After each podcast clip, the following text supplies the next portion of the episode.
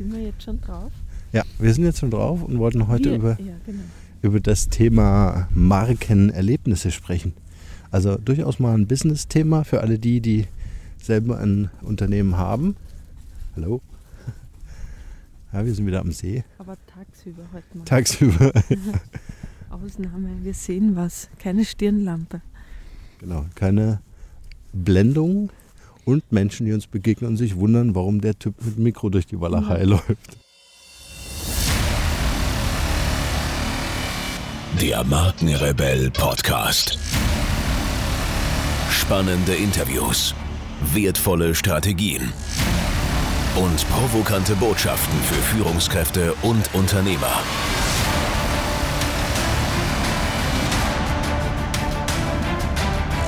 Stell dich den Herausforderungen der Digitalisierung und setze als Marke ein Zeichen. Von und mit Markenrebell Norman Glaser. Es ist ja so, dass, dass mir zum Beispiel aufgefallen ist, dass es extrem viele neue äh, Unternehmen gibt, Startups, Coaches, Trainer, Menschen, die sichtbar werden, die, die mit ihrer Leidenschaft rausgehen. Und da kommt man natürlich an einen Punkt, wo man sagt, okay, was unterscheidet den einen vom anderen und wie kann ich mich abheben oder wie kann ich anders sein und wie kann ich als Kunde auch entscheiden, zu wem ich gehe, weil das finde ich auch schwierig, wenn man Kunde ist. Also jetzt zum Beispiel haben wir gerade einen Urlaub gebucht und was macht man? Man schaut sich die Rezessionen an der Hotels und schaut, wie viele Sternchen haben die. Und dann schaue ich aber noch zusätzlich, wer hat die meisten Bewertungen. Also das eine Hotel hat zum Beispiel nur 250 mit fünf Sternen, das andere hat 1800 mit fünf Sternen. Was wähle ich?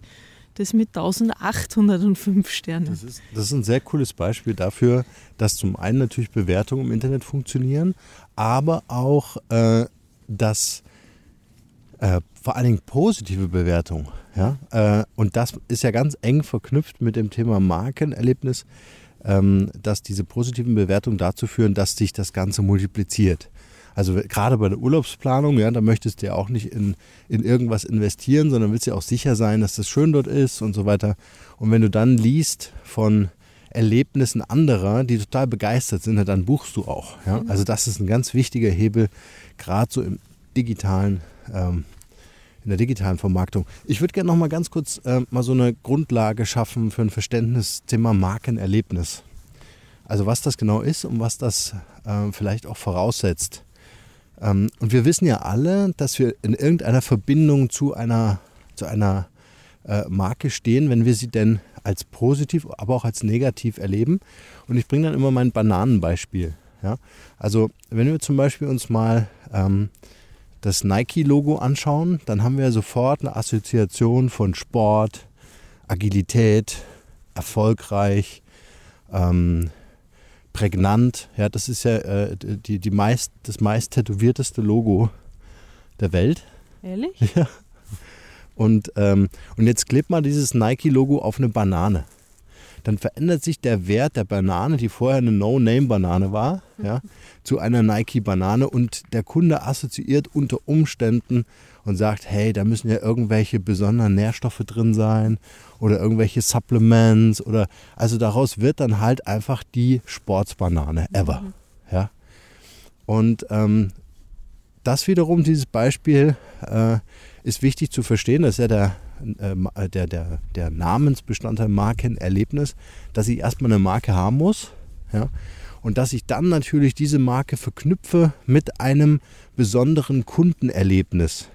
Also ich denke zum Beispiel an meinen Lieblingsherrenausstatter äh, im Internet, äh, wo ich dann ein, ein Paket bekomme und erfahre, wer dieses Paket für mich gepackt hat. Ja, also ich kann mich dann auch direkt an diese Person im Live-Chat wenden und sagen, hey, die Socken waren leider weiß. Du weißt doch, dass ich immer schwarze Socken kriege.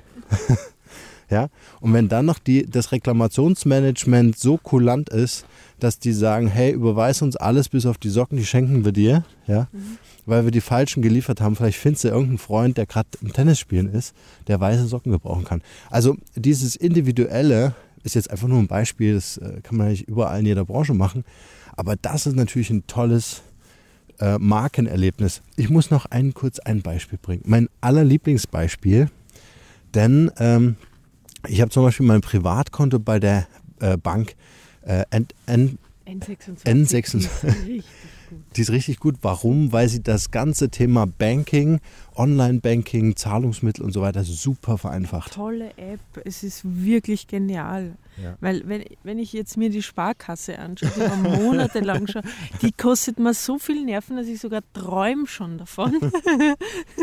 ich habe Ja. tatsächlich wirklich davon geträumt. Und bei N26 alles super easy, die Handhabung genial. Jetzt lass uns das mal kurz auseinanderklappen, weil da gibt es nämlich einen ganz intelligenten Move, den die N26 macht. Ähm, es ist nämlich der, dass es nicht nur ein ganz normales Girokonto ist, ja, sondern äh, alles auf digital ausgerichtet ist. Also du hast eine echt geile App, die ist super intuitiv, die kann jeder verwenden, sie sieht jeder. super cool aus. Und du hast alle Services, wofür du früher einen Banker gebraucht hast, also Änderung des Pins, Nachbestellung einer Karte, weil die kaputt gegangen ist oder Sperrung der Karte, weil sie irgendwie ähm, geklaut wurde oder sonst was. Also all das machst du jetzt mit der App. Und du brauchst kein Telefonat. Und die Karten sehen so genial aus. Egal wo man hingeht, jeder fragt, wow, ist das eine tolle Karte. Das ist jetzt so ein, also ich habe mich damals für N26 entschieden, weil das waren die einzigen, die eine komplett schwarze Kreditkarte ähm, rausgebracht haben und die gibt es jetzt sogar noch mit Metallkern abgefahren. Also ich wurde geupgradet äh, und du hast jetzt so ein richtig- jetzt nicht so ein Plastikding in der Hand, sondern also was Tolles, Wertiges. Das ist für den ersten Eindruck, viele sagen sich vielleicht jetzt, na, mir ist doch wurscht, ob das Ding rot, blau oder grün ist. Aber äh, diesen Coolness-Faktor reinzubringen, ist halt, ich verbinde halt Banking auf einmal mit Lifestyle. Also passt das in meinen Lifestyle. Ja? Und damit sprichst du natürlich eine entsprechende Zielgruppe an. Aber da sind wir ja gerade bei einem tollen Thema äh, von, von Abheben oder Marke, äh, Markenaufbau und das ist Qualität einerseits und auch äh, was Neues, etwas, was ein Erlebnis eben schafft. Ja. Ich glaube, dass viele vielleicht gar nicht wissen, kann ich mir vorstellen, was bedeutet denn überhaupt Marke? Ja. Also wie, wie kann ich mir das vorstellen, wenn ich sage, ich will mir eine Marke aufbauen? Hat man vielleicht so eine Wolke vor sich und sagt, ungefähr weiß ich, was das ist. Aber die meisten, glaube ich, wissen, also seit ich dich kenne, weiß ich, dass ich keine Ahnung davon hatte. Ja, weil viele Marke damit verbinden, äh, zu sagen, ich brauche morgen einen Termin bei meiner Werbeagentur, weil ich brauche ein Logo. Genau. Ja, also viele verbinden dieses Made in Germany. Ich brauche irgendwie was, so ein Siegel oder ein Bildzeichen oder ähm, also, also das, das macht, das macht natürlich oder hat in der Vergangenheit immer dafür gesorgt, dass die Leute gesagt haben, naja, Marke funktioniert nicht, weil selbst mit neuem Logo funktioniert es gar nicht Ja. besser. Ja. Und ich habe so schöne Aber-. Aber es, ja, aber es, es fehlt ein ganz entscheidender Schritt. Und das ist die Strategie der Marke. Das ist, kann man sich irgendwie so vorstellen, ähm, das, ist das, das ist der Unterbau. Ja? Also äh, das ist quasi, die Marke ist das Hemd, ja? äh, aber die Strategie der Marke ist das, was im Hemd drin ist, nämlich du als Persönlichkeit. Und äh, das muss man entwickeln, das muss man in Form zum Beispiel eines, ähm, eines Positionierungspapiers entwickeln, äh, dass man sich überhaupt erstmal klar wird, wer ist denn meine Zielgruppe? Also du kannst davon ausgehen, dass, die, dass das Team von N26, wir kriegen übrigens hier kein Geld dafür, stimmt. das als äh, äh, Disclaimer, äh, aber nichtsdestotrotz kann sich N26 gern melden als Sponsor dieses Podcasts. Ähm, also die, das Team von N26 hat sich natürlich Gedanken gemacht und gesagt, okay, wen wollen wir eigentlich ansprechen? Äh, und wenn wir daraus ein Lifestyle-Produkt machen wollen, dann ist es halt einfach äh, wichtig, dass wir äh, das genau auch so gestalten. Ja? Das heißt, allen voran ging eine Strategie und eine Positionierung ist eben das auch nicht alleine, ja? sondern, das hast du jetzt gesagt, bevor wir auf Aufnahme gedrückt haben, sondern die Qualität der, der Marke, die sich dann auf Basis der Strategie gestaltet, ja, die muss natürlich auch passen und die muss ähm, ähm, äh, sich quasi verweben mit der Strategie. Das, was ich zum Beispiel in vielen Unternehmen äh, sehe, ist, dass das getrennt gemacht wurde. Warum? Weil das Unternehmen schon zehn Jahre am Markt ist. Ne? Die Positionierungsstrategie liegt zehn Jahre zurück. Äh, dieser Prozess ist beendet gewesen. Er wurde nie wieder aufleben gelassen und die Marke hat sich natürlich weiterentwickelt, weil der Marketingchef sagt, naja, jetzt gibt es hier keine Vorlage in meinem Style Guide für mein neues Anzeigenkonzept. Ich muss die Marke weiterentwickeln. Und somit entfernt sich die Gestaltung der Marke von der ursprünglichen Strategie. Und das wäre jetzt vielleicht gleich mal so als kleinen Hinweis für alle, die, die das interessiert, äh, diesen Positionierungsprozess, der ist ein wie ein roter Faden. Jeden Tag spielt der eine Rolle. Dieser Prozess ist nicht abgeschlossen. Der ist niemals abgeschlossen, sonst habe ich einen Stillstand im Unternehmen. Ich muss an dieser Stelle ganz kurz unterbrechen. Ich werde immer wieder gefragt, ob ich auch Podcast-Coachings anbiete, in denen ich meine Erfahrungen, Methoden und Strategien weitergebe und ob ich bei der Umsetzung weiterhelfen kann. Was ich mit dem Markenrebellen über 70.000 Hörern pro Monat bereits erfolgreich geschafft habe, möchte ich nun mit dir teilen. Da mein Kalender ständig überfüllt ist und ich mit Leuten arbeiten will, die wirklich in die Umsetzung kommen wollen, sind meine Zeitfenster begrenzt. Bewirb dich also jetzt gleich für mein Podcast Mastery Coaching. Mehr dazu unter markenrebell.de slash Podcast Coaching. Den Link findet ihr natürlich auch wie gewohnt in den Shownotes zu dieser Podcast-Folge. In diesem Coaching werden wir uns ganz intensiv mit dir als Marke und deinem Business beschäftigen. Es gibt Praxis, Praxis und nochmals Praxis. Du kannst mir alle Fragen stellen und alles das, was ich dir erzähle, kannst du sofort umsetzen. Also gib dir als Marke eine Stimme. Jetzt ist genau der richtige Zeitpunkt dafür. Und nun geht's weiter hier immer individuell, keine Schablone, klar. Aber das ist ja auch das, was ich damit meine. Du kannst halt eine Positionierung nicht in sieben Tagen erledigen, ja, mhm. abhaken und vielen Dank, das ist jetzt der Erfolgsgarant für alles, ja, sondern du musst diese Positionierung äh, immer wieder mit deinem Team, mit deinen Mitarbeitern, mit deinem Coach äh, durchgehen, um einfach zu überprüfen, bin ich immer noch da, wo ich hin will, bin ich immer noch auf Kurs, entsprechen meine Aktivitäten im Unternehmen immer noch meiner Vision. Ja? Und ähm, äh, und, und da ist eigentlich auch so ein bisschen das, die, die Überlegungsproblematik, weil viele gerade in Zeiten der Digitalisierung darüber reden und sagen, wir müssen jetzt einen Change-Prozess führen. Ja? Und Veränderungsprozesse sind niemals abgeschlossen, weil Wachstum Veränderung bedeutet. Wenn ich also sage, ich muss jetzt ein, wir machen jetzt einen Change-Prozess, der dauert zwei Jahre, ja, dann ist das per se eine Lüge, weil der, der ist natürlich nicht fertig in zwei Jahren, sondern äh, im Grunde habe ich ja nichts anderes gesagt, ich möchte jetzt zwei Jahre wachsen. Aber wir wollen als Unternehmen ja immer wachsen. Ja?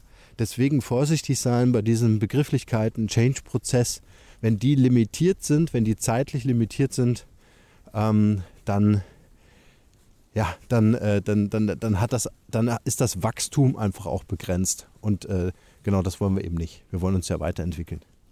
Was ich noch dem N26-Beispiel ergänzen wollen würde, ist ein echt cooler Move, den die gemacht haben. Die haben nämlich gesagt, okay, wir sind ein Lifestyle-Produkt, wir sind super smart in der Bedienung ja, und äh, machen damit ein unfassbar geniales Nutzererlebnis ja, mit dem Thema Girokonto oder auch Kreditkarte. Ähm, und dann haben die eins gemacht, dann haben die gesagt, naja, unsere Kunden haben ja auch Versicherung. Wie wäre es, wenn es in unserer App einen Reiter gäbe, wo drauf steht deine Versicherung und dort sind alle meine Versicherungen gelistet und ich kann, ähm, äh, ich kann dort meine Versicherung kündigen, ich kann dort meine Versicherung verändern, also Versicherungsleistungen verändern, ich kann Versicherungssummen verändern und dergleichen.